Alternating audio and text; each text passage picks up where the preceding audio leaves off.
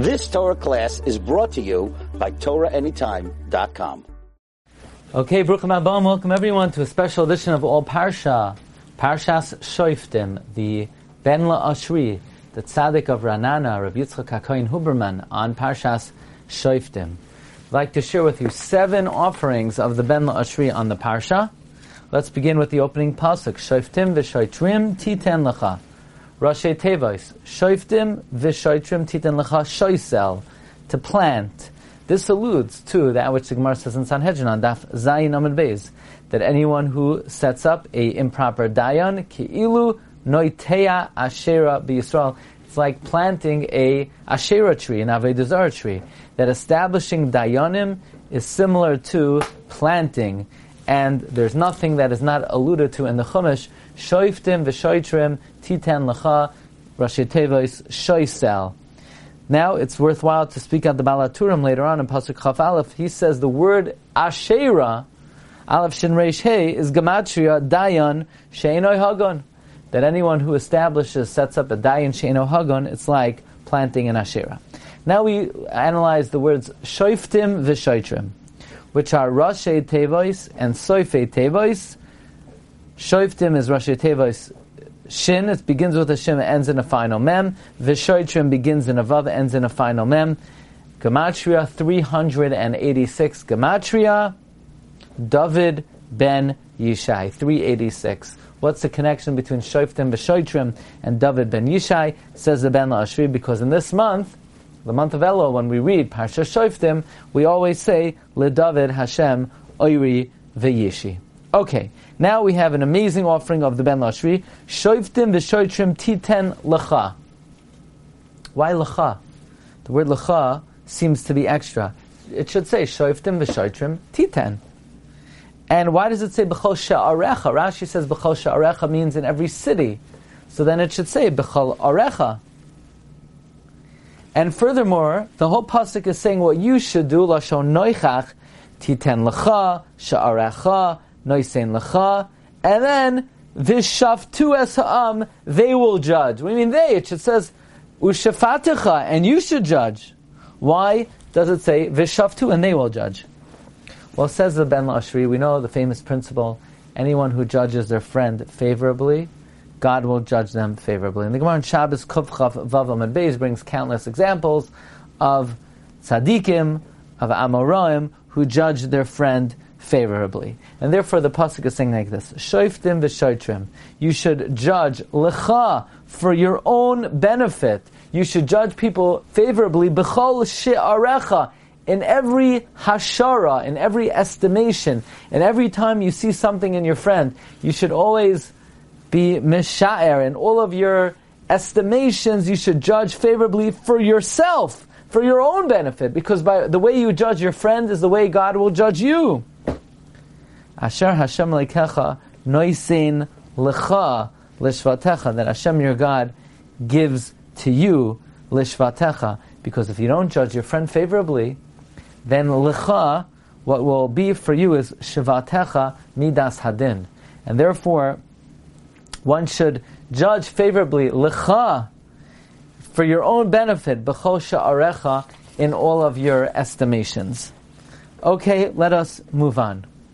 Soim tasim alecha melech, asher yivchar Hashem leikecha bay. You should place a king that Hashem your God has selected.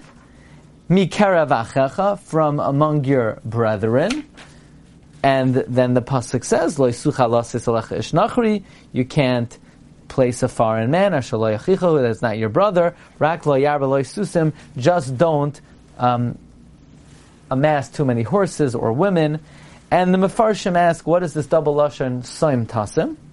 Furthermore, first it says the king is someone that God selected, and then it says don't place a nachri. What do you mean don't place a nachri? Whoever God selects, that's going to be the king. I mean, it's a contradiction. First it says the king will be the one that God chooses, and then it says don't appoint a nachri.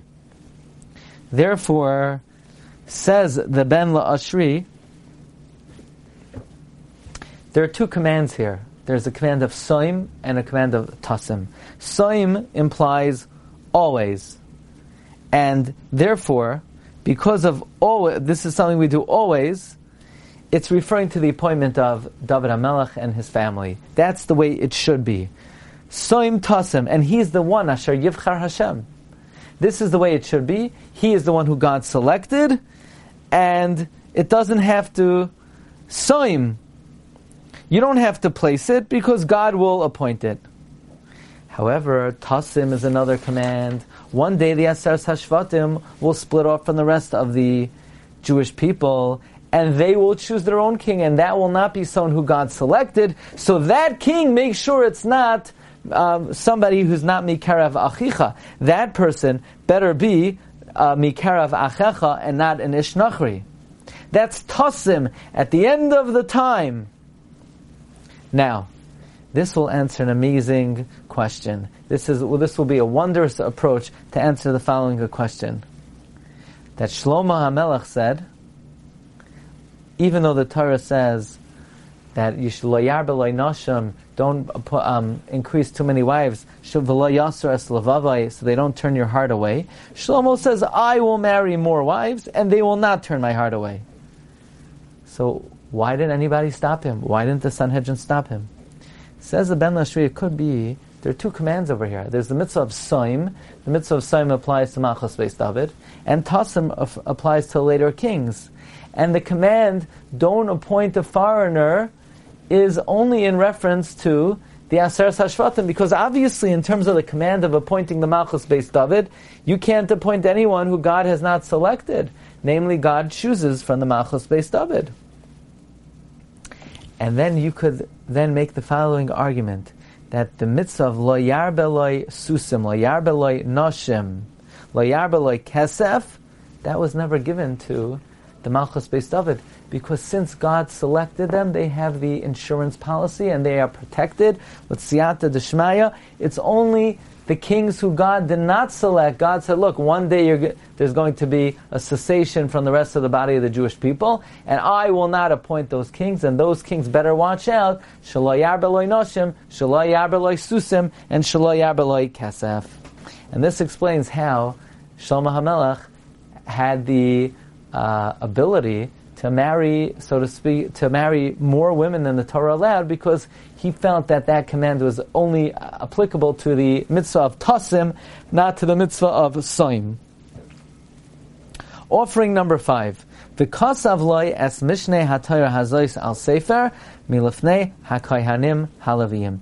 You should write for him this Mishnah haTorah in a book from before the Kohanim, the Leviyim.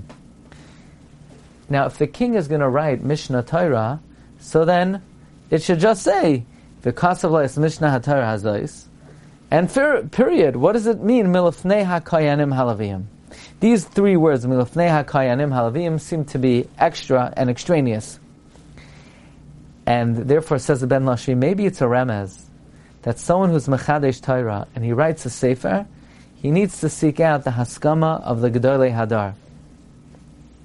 And therefore it's saying, because of Lois Mishnei HaTorah, make sure it's Milafnei HaKoyanim HaLeviyim, make sure you get a Haskama from the Tzaddikim and the Chachamim. However, according to the Targum that adds Mishnah refers to teaching, Shenan, the Targum says. So then the remez would be that a Haskama is only needed when you're writing Khidushe Torah and Populim that could have a ramification Halacha lamaisa.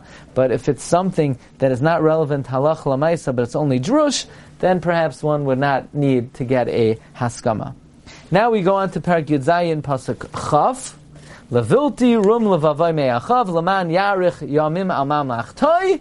It's talking about this way the king will have a long reign. Lo yia la kohanim halaviyim. It should not be for the kohanim and the leviyim. Says the Ben L'ashri, the juxtaposition of lo yia la kohanim halaviyim to leman yarech yomim amam lachtoi, it's coming to be merames to the malchus b'nei Chashmonai, that they will not have a long reign, because only from the malchus of Yehuda will it be yarech yomim amam lachtoi, but not lo yia la kohanim halaviyim.